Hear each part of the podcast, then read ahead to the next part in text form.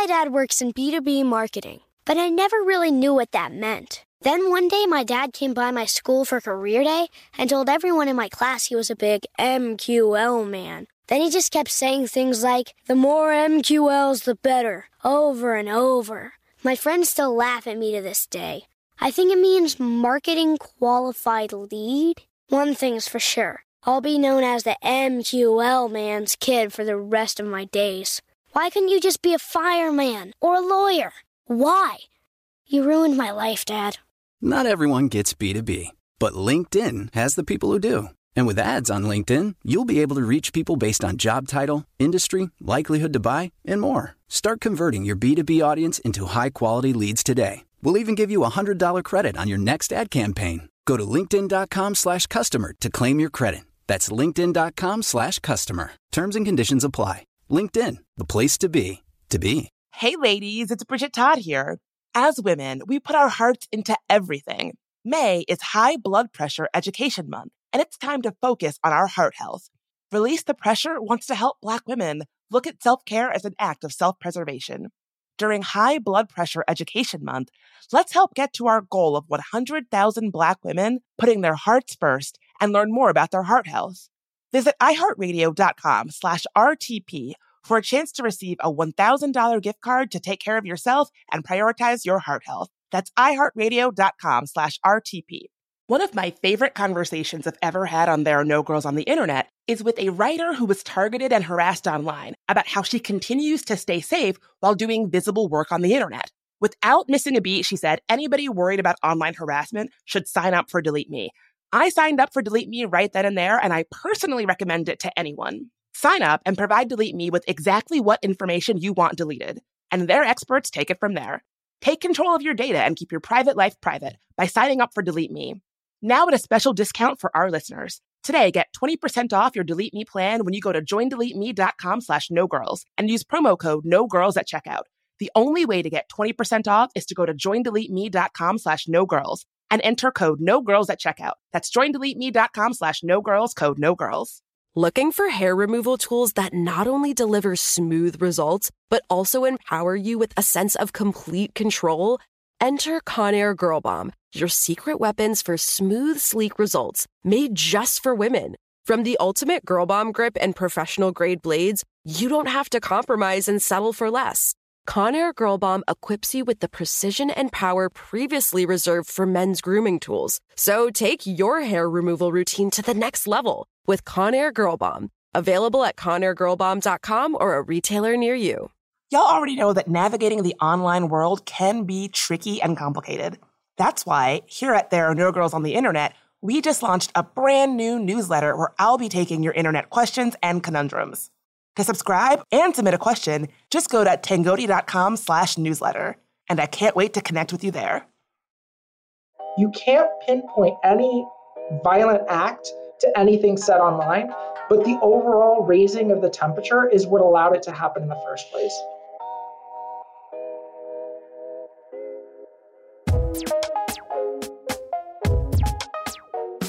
There Are No Girls on the Internet is a production of iHeartRadio and Unbossed Creative. I'm Bridget Todd, and this is There Are No Girls on the Internet. We are in the middle of a full-blown moral panic around LGBTQ identity in schools. LGBTQ folks are being smeared as pedophiles or being accused of grooming kids for sexual abuse. And this comes as trans and queer people are already under attack. According to NBC, state lawmakers have already proposed a record 238 bills that would limit the rights of LGBTQ folks this year alone. That's more than 3 per day, with about half of those bills specifically targeting trans folks. So what's empowering these bills? Well, in part, it's hateful online rhetoric, fear-mongering, and baseless conspiracy theories about trans and queer folks. And Alejandra Caraballo says we all need to be paying attention. My name is Alejandra Caraballo. I am a civil rights attorney and currently teaching at Harvard Law School's Cyber Law Clinic as a clinical instructor. Alejandra has spent her entire life building power for and with marginalized communities online and off. As we talked, she sat in her office at Harvard, flanked by posters of historic power builders like Sylvia Rivera and Marsha P. Johnson. So you are one of the first trans women of color to ever teach at Harvard. I guess my first question is, what has that been like for you? And how did you get here? How did you get to be doing what you're doing? Yeah, I mean, it's been surreal. I mean, I've been very fortunate. I know you said one of, like, I was very fortunate to start at the same time as my dear friend, Anya Marino, who's working at the LGBTQ advocacy clinic. We started within like a day of each other at the clinic. So we kind of both started at the same time. So we're both the first trans women of color to teach at the clinic or at Harvard Law. I mean, it's been quite an interesting experience. Like, I've never been so close to like these kind of centers of power in this way. Like, I grew up in a very middle class, like Florida suburb, like, you know, like Harvard just seemed like this like pipe dream out there. And even then, you know, I went to Brooklyn Law School and I did 3 years of direct legal work doing immigration, family law with trans Latinx immigrants. And then 2 years of movement impact litigation at the Transgender Legal Defense Education Fund. And then I've always been a bit of a tech nerd. So, you know, this kind of was a nice way to kind of give myself a break. I had kind of really burned myself out on movement work after 5 years, and especially during the Trump administration, it was a lot. So it's been great. My students are my favorite thing about teaching here. Like, then one of the things I always say is that, you know, law students come to school wide-eyed with a lot of hope and enthusiasm for the law. And a lot of people, once they leave law school and actually practice law, become very jaded and cynical. And like, it's hard. I fought it, but in many ways I've become very jaded and cynical about the law. And when I see like the next generation of lawyers and I get to work with them on projects and cases and really see like how they develop throughout the semester in terms of their legal writing skills and everything else, like, and just see like the passion and enthusiasm they have for the work, and also just like the diverse backgrounds of the students that I'm teaching, all of those things, like, it fills me with hope.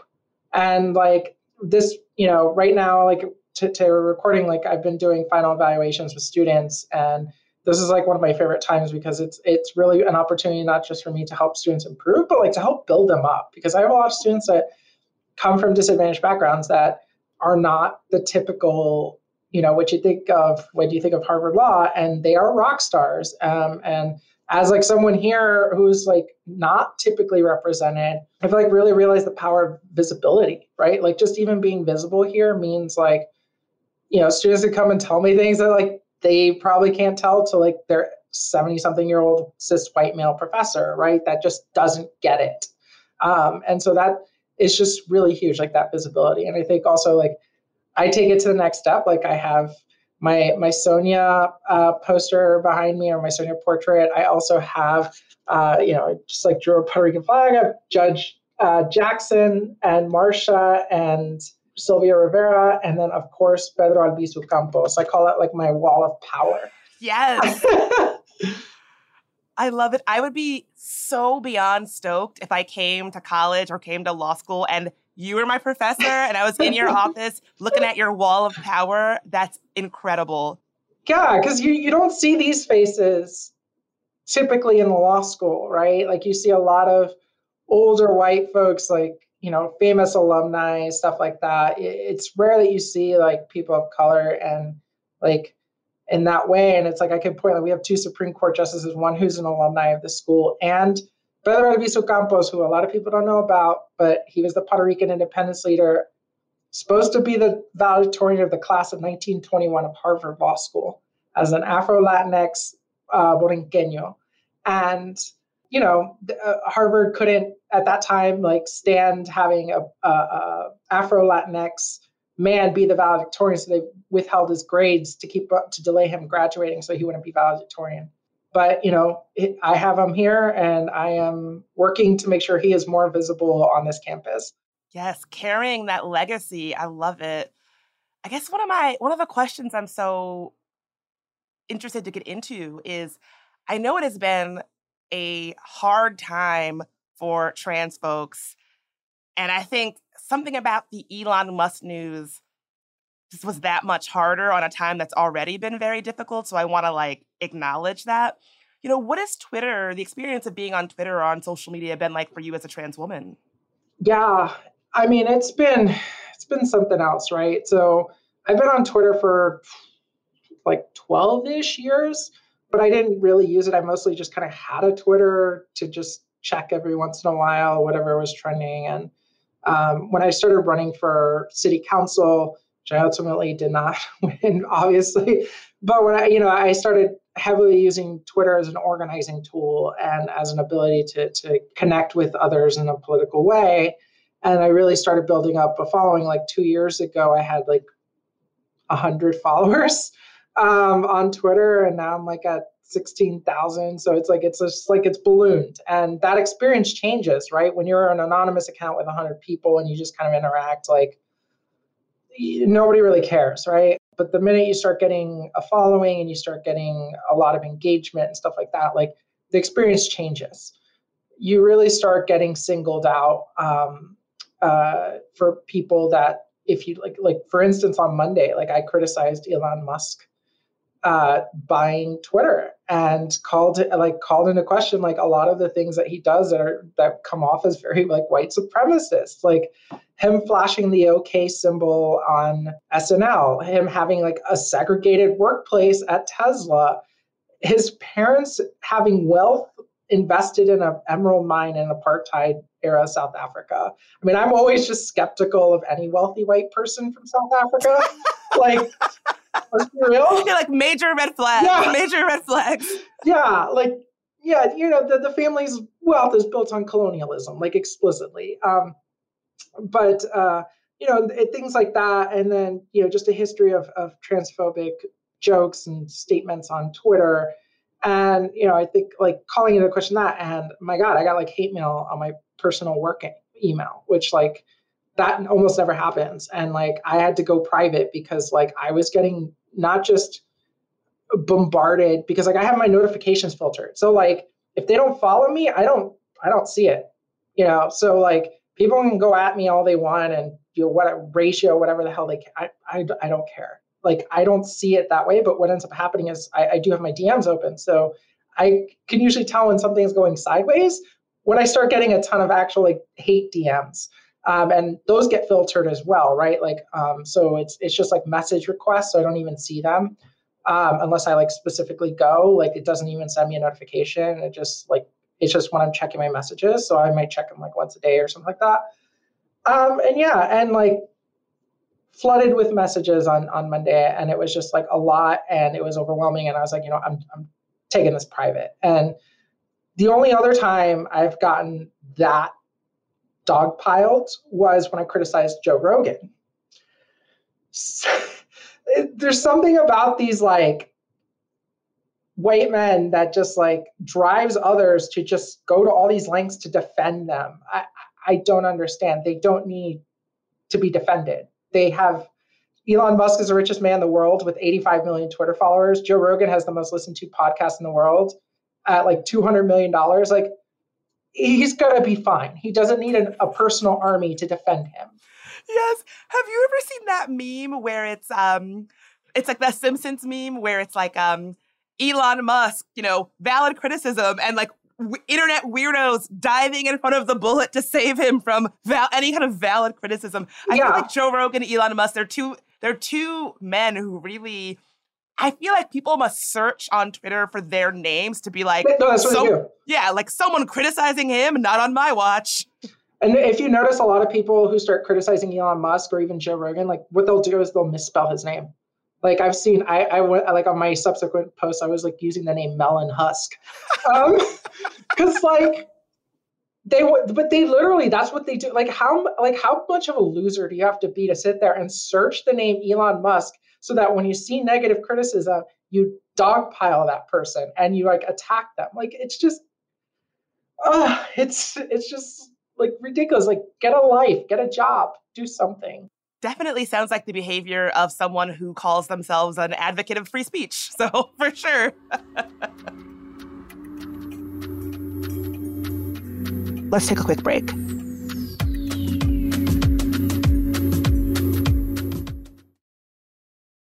Hey, ladies, it's Bridget Todd here. May is High Blood Pressure Education Month. It is crucial for us, especially as Black women, to focus on our heart health.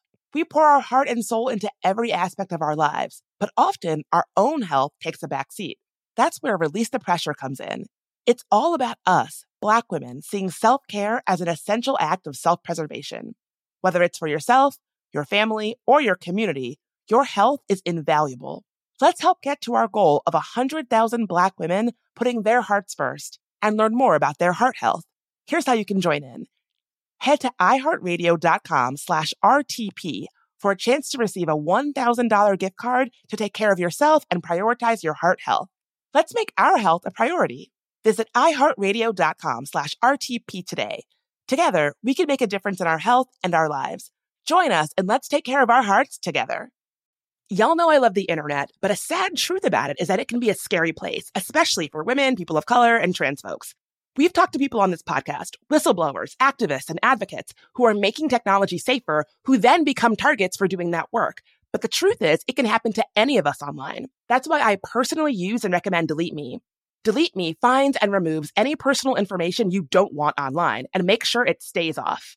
Sign up and provide DeleteMe with exactly what information you want deleted, and their experts take it from there. Take control of your data and keep your private life private by signing up for DeleteMe, now at a special discount for our listeners. Today, get 20% off your DeleteMe plan when you go to joindeleteme.com/nogirls and use promo code NOGIRLS at checkout. The only way to get 20% off is to go to joindeleteme.com/nogirls and enter code NOGIRLS at checkout. That's joindeleteme.com/nogirls, code NOGIRLS. So in 2024, one of my goals is to finally get serious about my finances. It's been kind of a big emotional thing for me. Thinking about money historically has caused me a lot of anxiety and stress because I have a lot of trauma related to money. And if you can relate, if that sounds like you, check out Fearless Finance. Fearless Finance provides on-demand, comprehensive financial planning by the hour. It's a new way to get financial advice without all the headaches, high fees, and commitments that come with traditional financial advisors. Fearless Finance planners don't sell anything. No used car salesman vibe here. And that means no concerns about being sold something just for the commission that it earns a rep. Their planners meet you where you are on your financial journey. No judgment, whether you're looking to buy a house, optimize your savings, or just want to make sure your finances are okay. They can answer your questions and help you achieve your goals. No question is too small, no problem is too big. Fearless Finance is making financial advice more affordable and accessible. You meet with your planner virtually, and they charge by the hour. Visit fearlessfinance.com today to get started. You can chat with a planner for free to make sure it's a good fit. And you'll get $50 off your first planning meeting when you use code GIRLS. My dad works in B2B marketing, but I never really knew what that meant. Then one day, my dad came by my school for career day and told everyone in my class he was a big MQL man. Then he just kept saying things like, the more MQLs, the better, over and over. My friends still laugh at me to this day. I think it means marketing qualified lead. One thing's for sure, I'll be known as the MQL man's kid for the rest of my days. Why couldn't you just be a fireman or a lawyer? Why? You ruined my life, Dad. Not everyone gets B2B, but LinkedIn has the people who do. And with ads on LinkedIn, you'll be able to reach people based on job title, industry, likelihood to buy, and more. Start converting your B2B audience into high-quality leads today. We'll even give you a $100 credit on your next ad campaign. Go to linkedin.com/customer to claim your credit. That's linkedin.com/customer. Terms and conditions apply. LinkedIn, the place to be, to be. There Are No Girls on the Internet is doing a live show on May 28th at Caveat in New York City and virtually from wherever you're at. We'll have amazing guests, a meet and greet, and much, much more. Go to tangodi.com/live and get your tickets, and I cannot wait to see you there.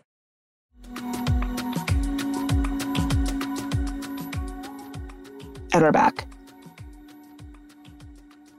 We've seen increasing attacks on LGBTQ folks using the label groomer. According to research from Media Matters, on Twitter, the number of tweets with groomer-related language increased by over 60% in April, with over 870,000 tweets and retweets, compared to nearly 545,000 tweets in March. Now, grooming is a serious thing.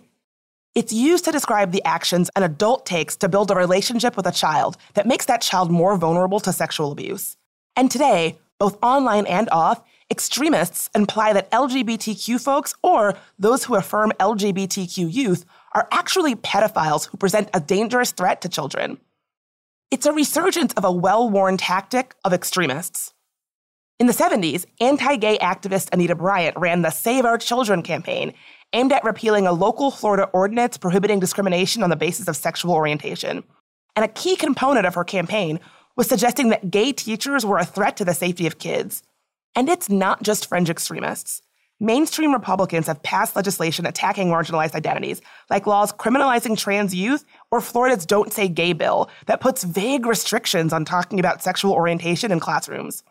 Florida Governor Ron DeSantis's press secretary, Christina Pushaw, described the legislation as, quote, the anti-grooming bill, tweeting that if you did not support the Don't Say Gay bill, quote, then you're probably a groomer, or at least don't denounce the grooming of 4 to 8-year-old children.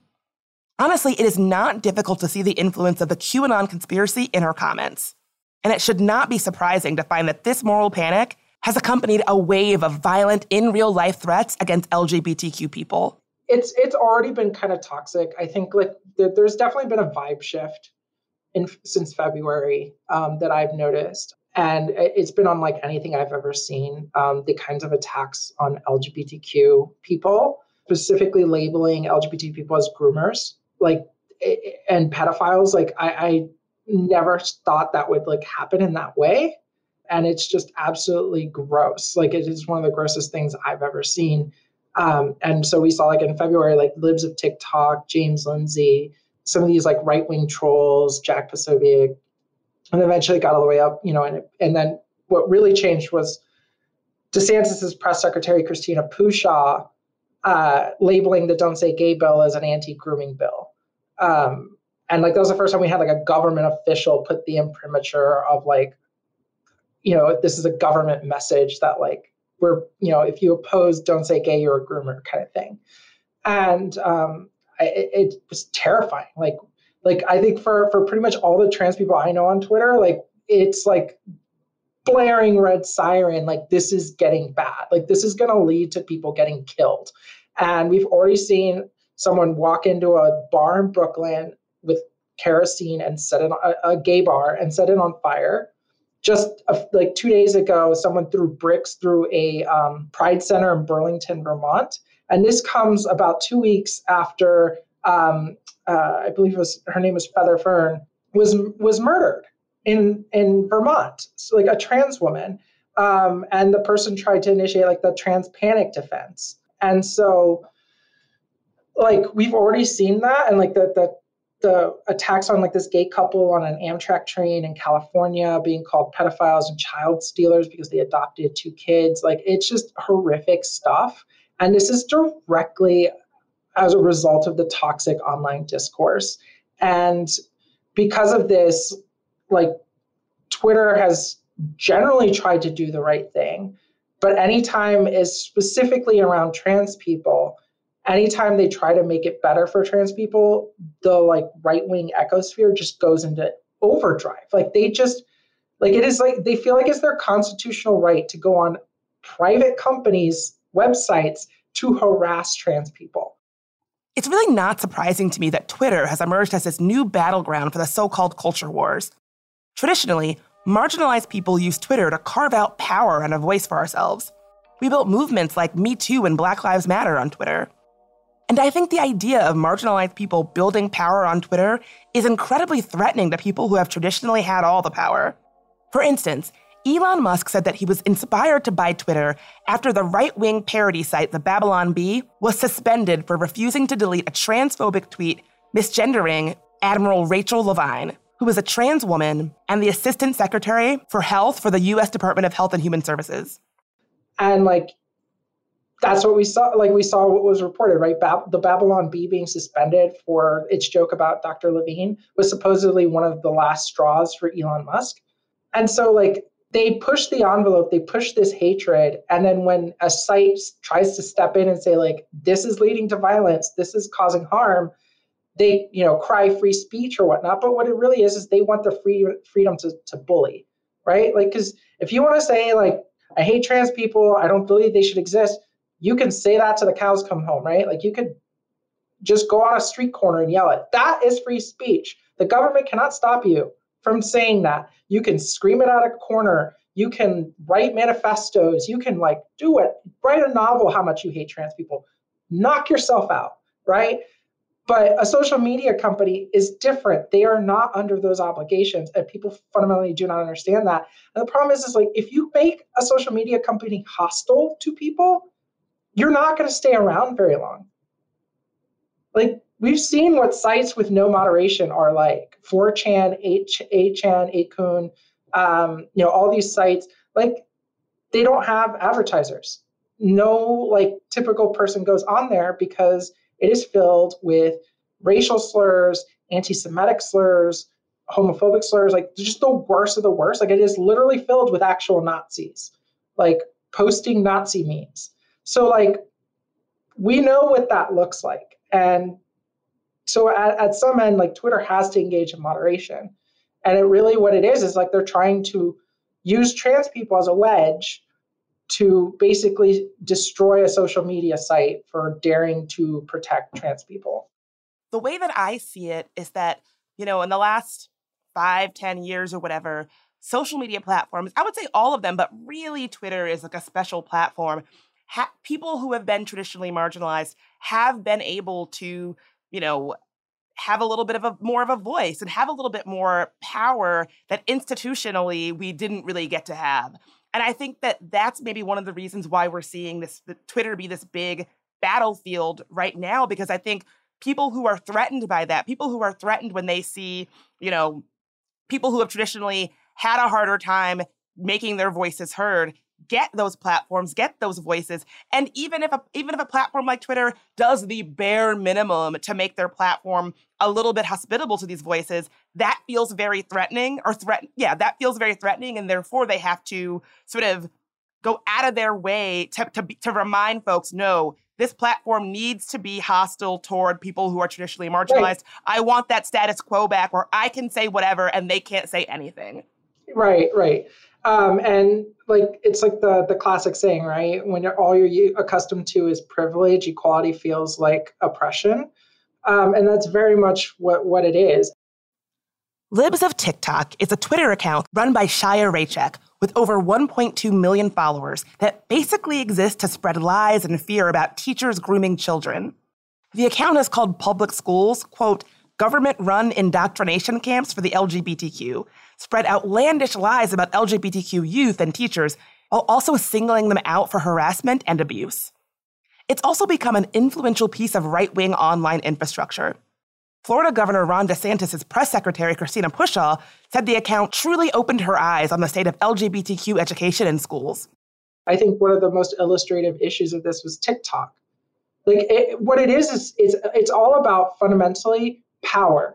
And it's power to make sure that the in-group maintains power in society and the out-group is minimized. And in this case, the in-group is mostly white conservatives, mostly white supremacists and others and fascists.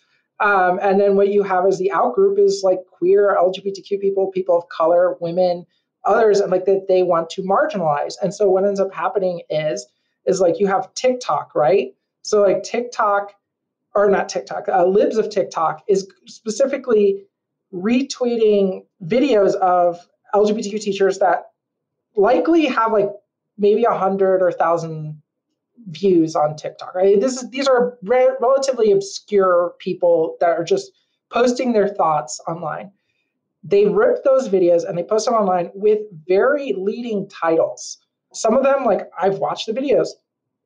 It's just like a teacher talking about the students asking them who their husband is, and they like came out to the class. And they were like, if anyone comes out and if any gay teacher comes out, they should be fired on the spot. Like, that's literally what Libs of TikTok said. And so then they come out and they're like, you know, they're just exposing liberals for what they say, and they're just showing up and, you know, that's what they do. And then like, meanwhile, like, they're just sending a torrent of harassment towards these people that are relatively anonymous. And additionally towards school districts, they're creating a whole panic by like pushing this groomer libel. And then essentially, you know, they want the power to do that. And then the minute that anybody steps up and says, yeah, this is who that person is, Chaya Raichik, like they forgot to use a pseudonym when they registered their domain name, and now that's public information. Like they went into overdrive to attack Taylor Lorenz at the Washington Post, who didn't even expose it, by the way. Internet researchers exposed it.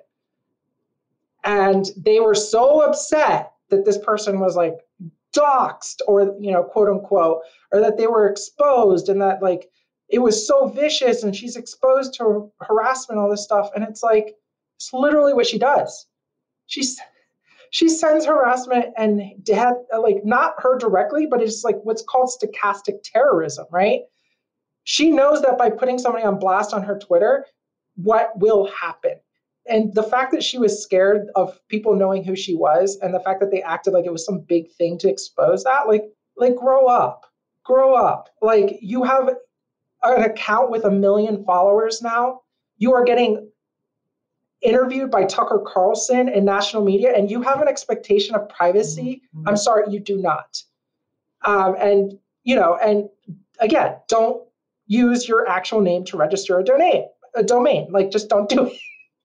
So, but again, like going back to the dynamic, like this is about preserving power, right? Like that's what Libs of TikTok does, right? It creates a chilling effect. How many queer or LGBTQ teachers on TikTok are not going to talk on TikTok or post a video for fear that they will be, their content ripped and then they will be fired or have a mob at a school board meeting talking about them to asking for them to be fired, teachers making or parents making accusations against them, like all these things just for existing as a queer person, right?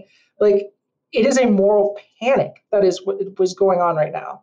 I'm so glad that you brought this up because this is something that I talk about a lot on the show and just in general. So Elon Musk and people like him, they love talking about free speech and they, from the way they talk, it would seem as though the people who are likely facing consequence for the things they say are white, conservative, or libertarian men who just like want to say slurs or whatever. But the reality is that it's marginalized people who are much more likely to face consequences for the things they say, especially online. And so, you know, I guess my question is like, how can we, and I think that just completely gets missed whenever we're having a conversation about speech and who you know, free speech for who, how can we change that conversation, change that focus so that it is about the reality that it's queer folks, trans folks, sex workers, activists who are either pushed out of spaces or silenced or, you know, deplatformed for what they say? Like why do you think that that when we talk, but when people who seem so obsessed with talking about speech, why do you feel like though the marginalized people who we know are the people who are facing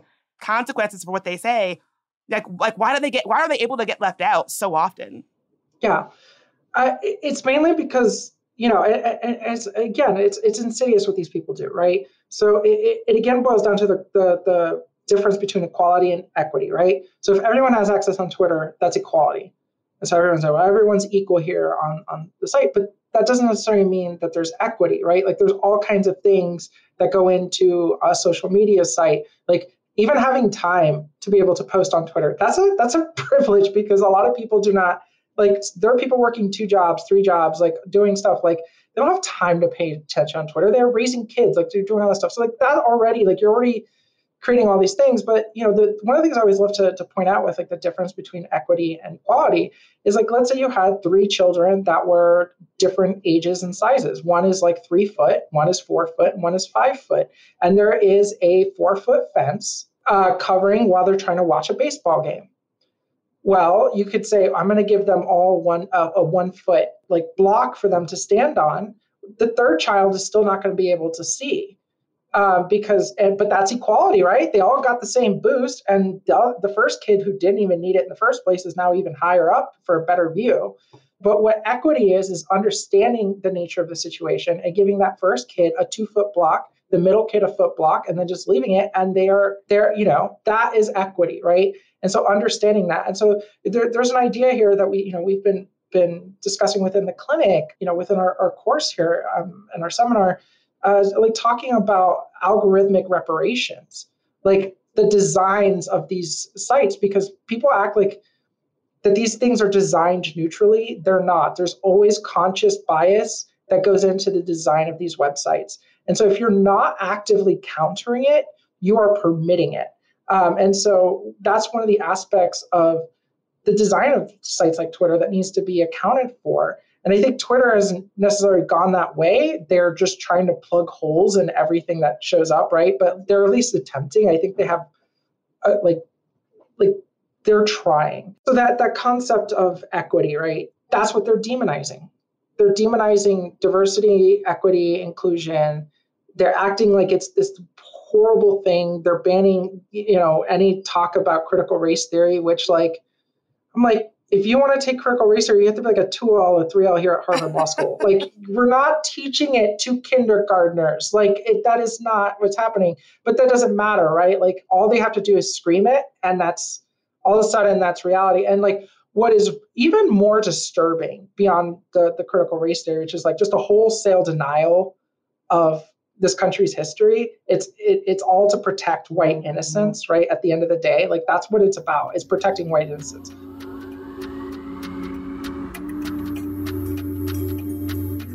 More after a quick break.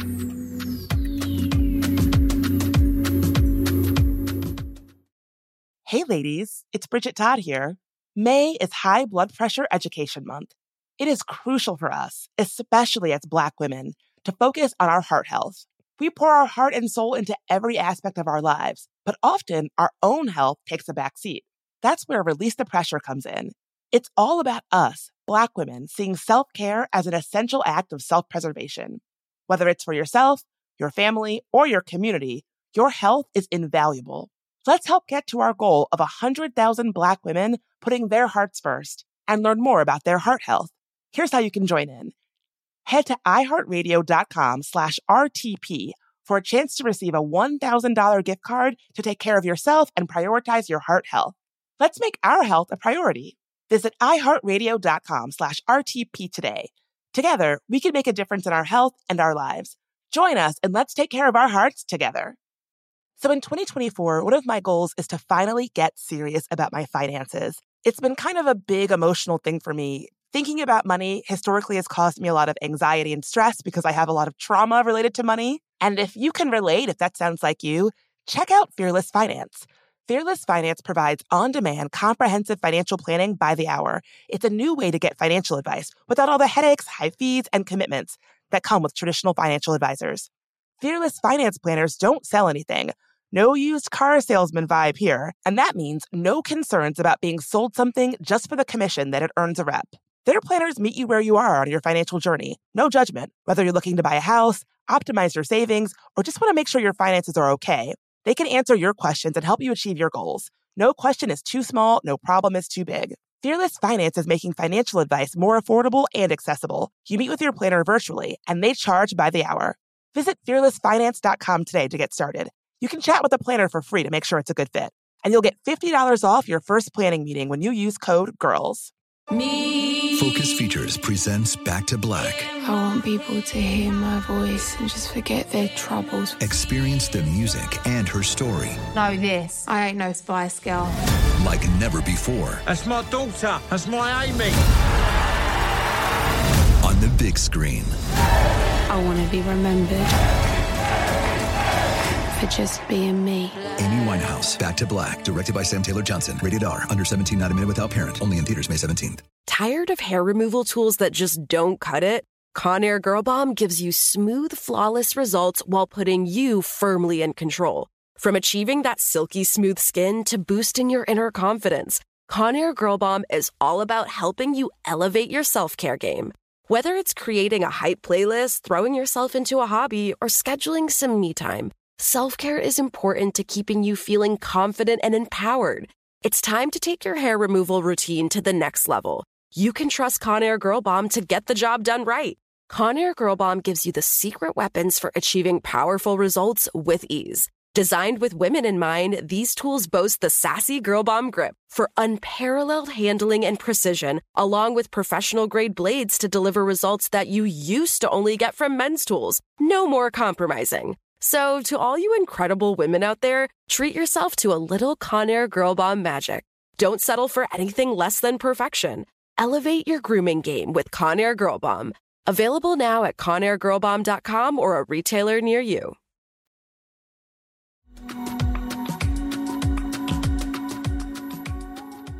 Let's get right back into it. Just in case you needed any more proof that we're in the middle of a full-blown moral panic, last month, Florida's education department accused publishers of trying to indoctrinate kids with math textbooks by trying to sneak in lessons grounded in emotional and social learning, which is basically a classroom methodology that helps kids understand their emotions around subjects and demonstrate empathy for others. For example, if a math book said that sometimes math problems can look scary, or if a book said, it's good to work together to solve problems. Those would be examples of social and emotional learning. The Washington Post reports that Florida's education department said that it rejected 41% of books, the most ever in Florida's history, even though at least 24 of those books scored high marks from the official state reviewers for conforming to Florida's standards, but were rejected anyway. And this crackdown happens all while people like University of Virginia recent grad Emma Camp, who published a recent New York Times op-ed about how conservative speech is being suppressed on college campuses, are uplifted as the face of attacks on free speech. What's more devious is this attack on emotional and social learning. This is what we saw in Florida with 40 books, math books banned for the crime of putting, it's sometimes better to learn together, listen to other people, hear what they have to say. And it's are you trying to raise a country of sociopaths? What is the goal of that? Literally, these people would attack Mr. Rogers today. Yeah, I saw one of my favorite books growing up was Babies Everywhere, and it's essentially a picture book about how there's babies everywhere, and it was banned in some state I can't remember where, and the only offending image. I use that in scare quotes, was one of the babies, behind the baby was two men, and one of the men has his hand on the other's shoulder. And so it's I was reading this interview with the author, and she was we don't explicitly say that they're married or that they have this child. It's they could be brothers, they could be friends. We don't even say anything, but in this new climate, just the suggestion, two men standing next to each other, no. Can't have that in schools. Can't have anybody seeing that. Yeah, and I mean that's part of it, right? It's erasing any sense of queerness, and this is what is frustrating about mainstream coverage around this whole debate, right? We constantly see op-ed after op-ed about I don't feel like I can say what I want to say in classrooms, and what they mean in college classrooms or college courses or college campuses. I feel if I say something, my classmates might ostracize me. And I'm okay, that's real life. I'm sorry, that's a new concept. You say something unpopular and people will not like it. Yeah. I mean, you can. I can't go into my office and be all y'all smell like shit without my coworkers getting upset. Yeah. What's the deal? It's it's always been that way. There are consequences for the things that you say. People can ostracize you when they don't like what you have to say. And I guess I feel in comparison to the way that we're seeing this very clear crackdown on marginalized voices, it just seems so whose stories get amplified of, quote unquote, having their free speech crackdown on, where it's oh, my college classroom, when I said something, they didn't like it, compared to, people being fired. It's just it's just really wild to me. Yeah. In the mainstream coverage, who gets amplified and who doesn't. Yeah. In that story that was in the New York Times recently, the woman who wrote it, had already just graduated and I think was working for Reason magazine and was being pushed up by FIRE and, which is a big org, libertarian org. And has these powerful people behind her platforming, and she's she went to University of Virginia, which is already one of the top schools in the country, and so she's went to a top school, is working at a national media, and is I can't say what I want to say in the college classroom. Meanwhile, the most banned books in the country are literally anything dealing with LGBTQ people. I mean, we're literally talking about books that feature two penguins. It's insane. And there are entire, there are school boards saying that books should be burned. Like, I'm sorry. Like, on what way is any of this like on an equal plane? Like, that is a much greater threat because, like, you know, as the cliche goes, like, where they burn books, they will burn people. Mm. Like, that is far scarier because that is much more systemic, and that is using the levers of government to achieve it. It's not a private company deciding who is coming into their little social media site and saying stuff. Like, that is they're using the government. And so, like, that's explicitly what the First Amendment was to protect. The First Amendment is to protect us against the government censoring speech. So we have governments censoring speech, banning books, and like barely a pip. And like all of a sudden we have like one white girl on a college campus who feels like she can't say something, and like that's on the front page of the New York Times. Like, I'm sorry, like I'm you lost me. I guess, you know, do you see this kind of climate that we're in that is so hostile to, or where we're seeing such a backlash against marginalized voices, do that, you know, we know brew online and brew on social media sites. Do you see this as a direct threat to democracy? Yeah, I absolutely do. I mean, we've seen what social media can do when it's unchecked. Literally, all we have to do is look at 2016.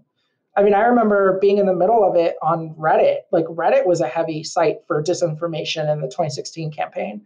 And like, I felt like I was losing my mind. Like, and like reading similar stories of people in Ukraine in 2014, like, that's what it feels like when you're subjected to that kind of disinformation, because like you will talk to people in real life and like nobody talks that way or believes anything like that.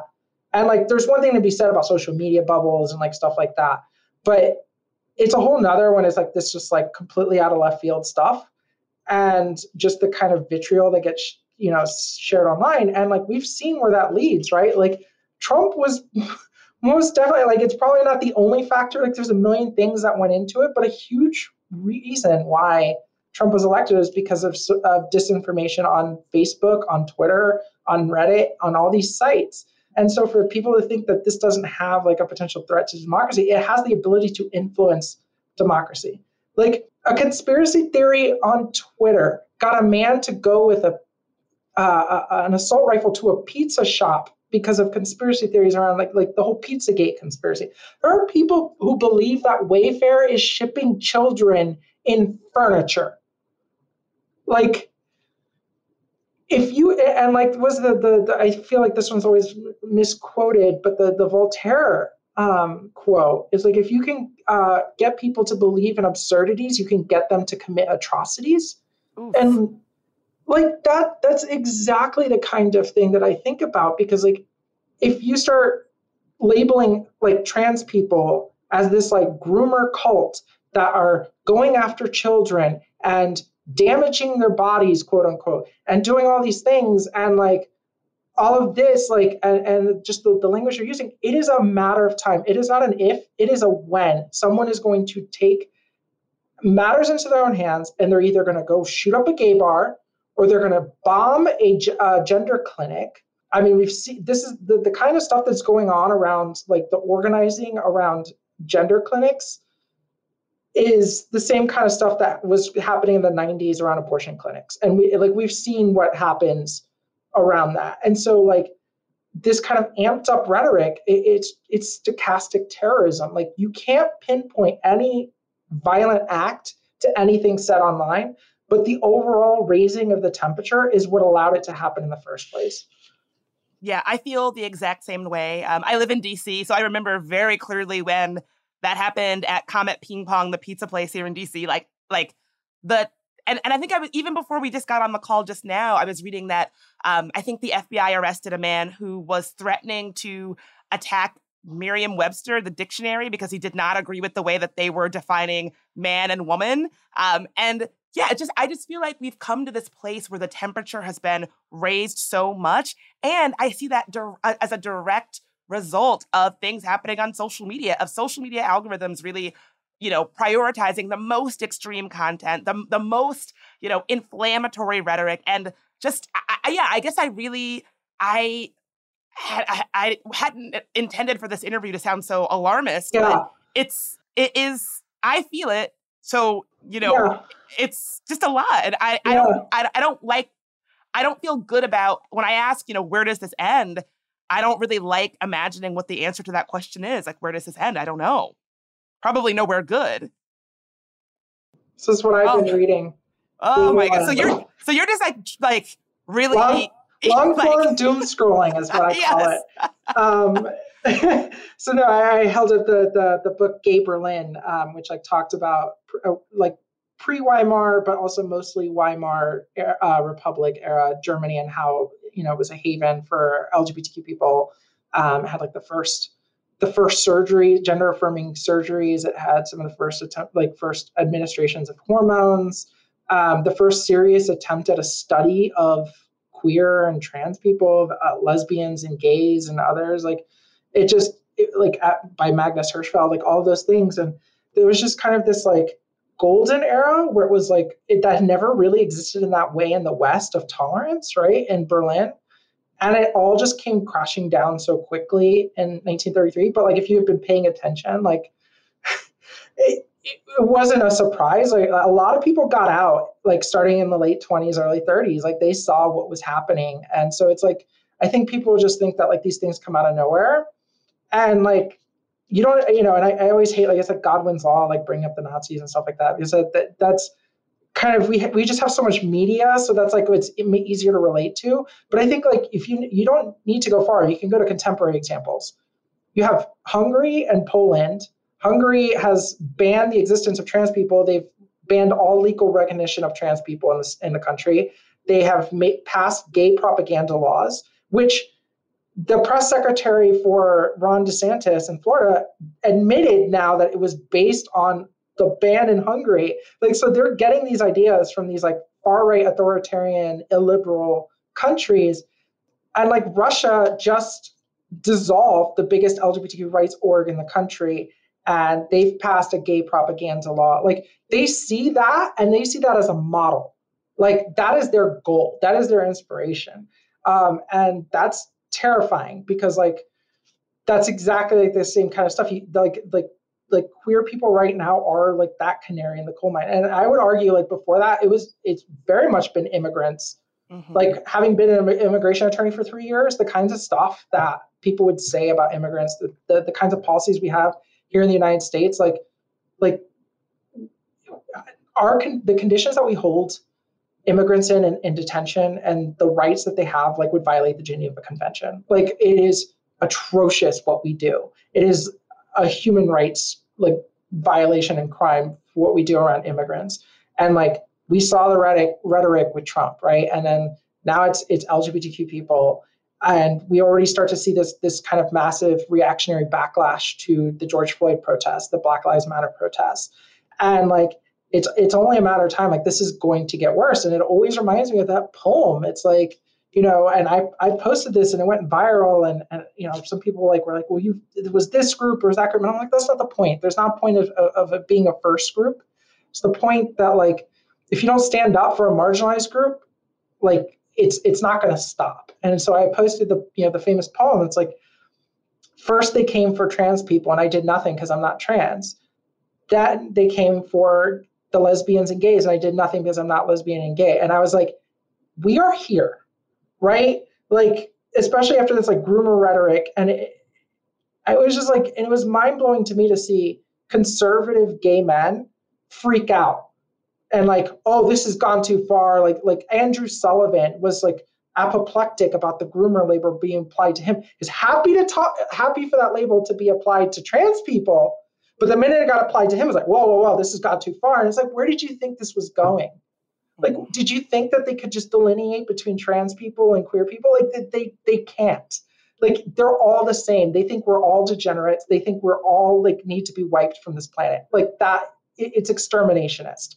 They are not going to make some fine distinction for the good ones and be like, oh, no, he's okay. No, not going to happen. Well, you know, I always end my interviews with a question. Are you hopeful? I guess I feel like, I mean, I'll ask. It doesn't sound like you are. When you look at the state of things today, are you hopeful? I posted about this on my Twitter the other day. I am a pessimist.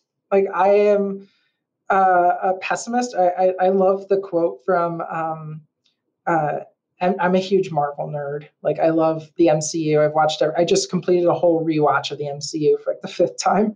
But there's like a Zendaya's character, MJ, and Spider-Man, and she's talking, and she's like, you know, I always expect disappointment. So that way, you know, if it happens, then, you know, I won't be disappointed. And that's the kind of attitude I have, which I feel like a lot of people, like, that doesn't work for them, and that's fine. Like, some people need to be optimistic. Nothing wrong with that. The way I function, the way that I cope is pessimism, because if I'm wrong, which I always hope I am, things worked out much better than I anticipated. And so that's always kind of served me well. And so, like, for me, like, I see this going down a very dark path, and I don't think there's anything changing. It's only accelerating and getting worse. And like, I fully believe, like, by 2024, like by November 2024 or early 2025, like, I think we'll see a like basically collapse of democracy in the United States, and things can go very south very quickly. And so I've been starting to prepare. I'm getting my passport ready, and I'm starting to save up a ton of money, and like getting ready to like, yeah, hey, Europe sounds good around this time of year. And like, you know, and I know that's not an option for everyone. It really isn't. Like, a lot of people can't just immigrate. A lot of people can't get passports. A lot of people can't get the money to even fly, right? So like, that's a privilege in and of itself, but like, we've got time. If you can, like, you know, save money, like all those things. I feel like I'm being very alarmist and like negative, but hey, if everything turns out fine and I'm catastrophically wrong, which I hope I am, well, now I've got my passport and I got a ton of money and I can go on vacation. Oh, there you go. That's a like, you know, a little silver lining on this shit sandwich that is our democracy and our country. Oh, I mean, it's bad. I used to joke years ago, back when I thought it was impossible. So my organizing background is in the reproductive rights movement. And I used to joke years ago that like, oh, if Roe ever falls, I hope I will be reading about it from the newspaper in a different country. And now it seems like, oh, well, I'm still here in the United States, and it seems like it's going to happen. So guess that didn't work out for me so well. Yeah. I mean, like, ask, you know, LGBTQ Russians, right? Like, I used to have some friends who were from Russia, and it was like, when is it going to get too bad to go back, right? Like, for them, like, to even visit their family. And, you know, now obviously things have gone to a point where it's like not really okay. But for LGBT people, like, was it in 2013 when they passed the gay propaganda law? Was it like 2017 when Chechnya started a concentration camps for gay men? Like, is it now that they start the war? So like, there's always a question of like, when is the right timing? And I don't think there really is. Like, if you left Berlin in 1929, you'd be fine. If you left in 1932, you'd be fine. If you even left in 1933, you'd likely be okay. If you waited until 1935 or even 1939, you are not going to be okay, right? Like, and so it's like learning our history so that you can see the signs and knowing, okay, this is my red line. Like, I need to get out of here, and having an exit plan, because things can also move quickly. I feel that like knowing your history and knowing history is empowering. I'm glad that we have folks like you in our institutions who are helping, you know, the next generation to really have that power, to be empowered by our collective shared history. Try, as conservatives might, to make that impossible to study and know and learn from.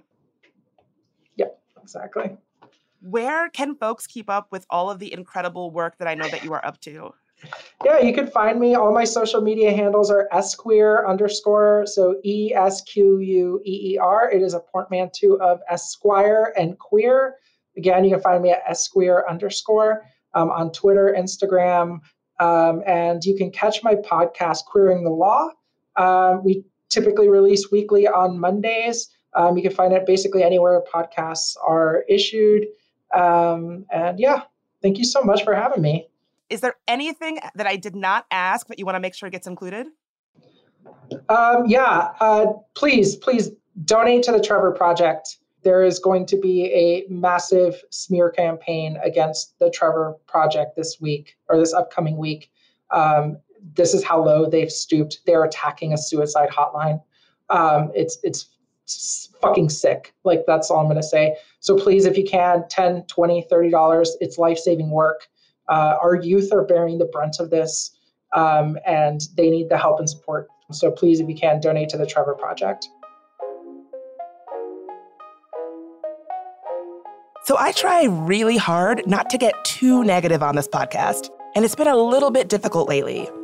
If you're listening in the United States where I'm based, it's been difficult to ignore what feels like a coordinated attack on marginalized people in the United States. From attacks on LGBTQ youth and educators to attacks on abortion access, we are witnessing an anti-democratic rollback of our rights. On Saturday, May 14th, in cities across the country, we'll be mobilizing to demand protection of abortion access. I'll be there in DC, so if you see me, please say hello. And you can go to tangobity.com/rally to find an event happening in your city. Now, I know it is a hard time. I know it's so easy to check out and disengage. I feel tempted myself sometimes. But I also know that when we come together, we are powerful. And I believe in us. Hope to see you there.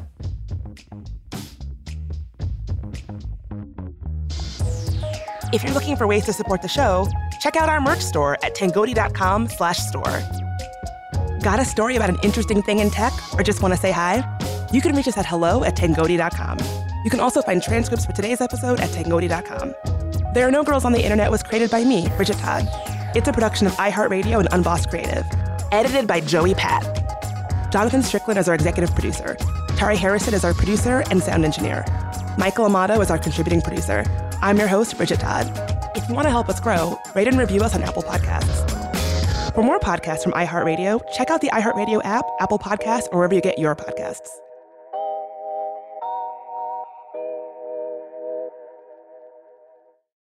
Hey, ladies, it's Bridget Todd here.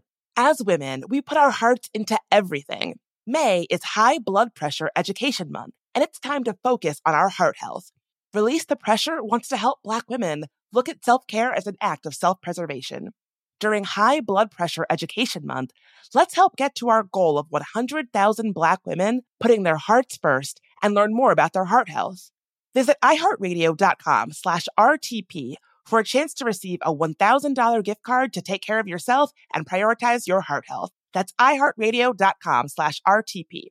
Looking for hair removal tools that not only deliver smooth results, but also empower you with a sense of complete control? Enter Conair Girl Bomb, your secret weapons for smooth, sleek results, made just for women. From the ultimate Girl Bomb grip and professional-grade blades, you don't have to compromise and settle for less. Conair Girl Bomb equips you with the precision and power previously reserved for men's grooming tools. So take your hair removal routine to the next level with Conair Girl Bomb. Available at ConairGirlBomb.com or a retailer near you.